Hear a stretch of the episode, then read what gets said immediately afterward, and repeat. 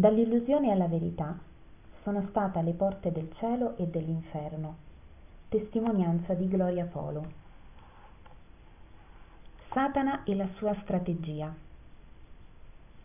Chi ha visto il film della Passione di Cristo si ricorderà che mentre flagellano Gesù si vede un demonio con un bambino piccolino, anch'esso un demonio, che guarda Gesù e sorride. Ebbene, sappiate che oggi non è più un bebè, ma un genio malefico, enorme e perverso, che tiene schiava molta gente, con i piaceri della carne, con la magia, con teologie errate, come per esempio quelle che affermano che il demonio non esiste. Immaginate l'astuzia del demonio che nega se stesso. Ci fa credere che non esiste, per poter agire indisturbato.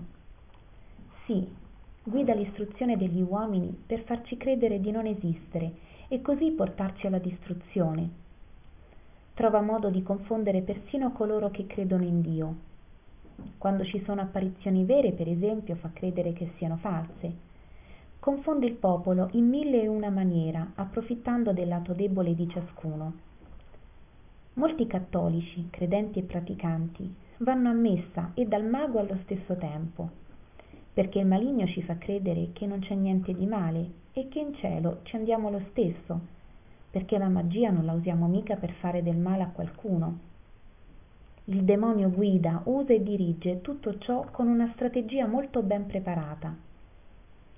Sappiate dunque che quando ci rivolgiamo alla magia non importa per fare cosa, la bestia ci imprime il suo sigillo. Quando andiamo da qualche mago o cartomante o indovino o astrologo o da chi evoca gli spiriti, in tutti questi luoghi il demonio ci pone il suo sigillo, il suo timbro. Io mi trovai in uno di questi posti quando andai con una mia amica che mi portò da una maga per consultarla, per indovinare il mio futuro. Lì fui marcata dalla bestia. Il maligno mi pose il suo sigillo. La cosa peggiore fu che a partire da quel giorno, in cui attraverso quella signora ricevetti il timbro del male, cominciai ad avere disturbi.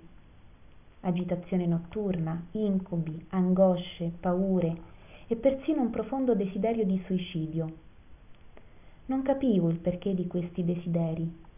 Piangevo, mi sentivo infelice e mai più mi sentii in pace. Pregavo, ma sentivo il Signore lontano da me. Mai più avvertii quella vicinanza con Lui che invece avevo quando ero piccola. Pregare mi costava sempre di più. Mi era ogni volta più difficile.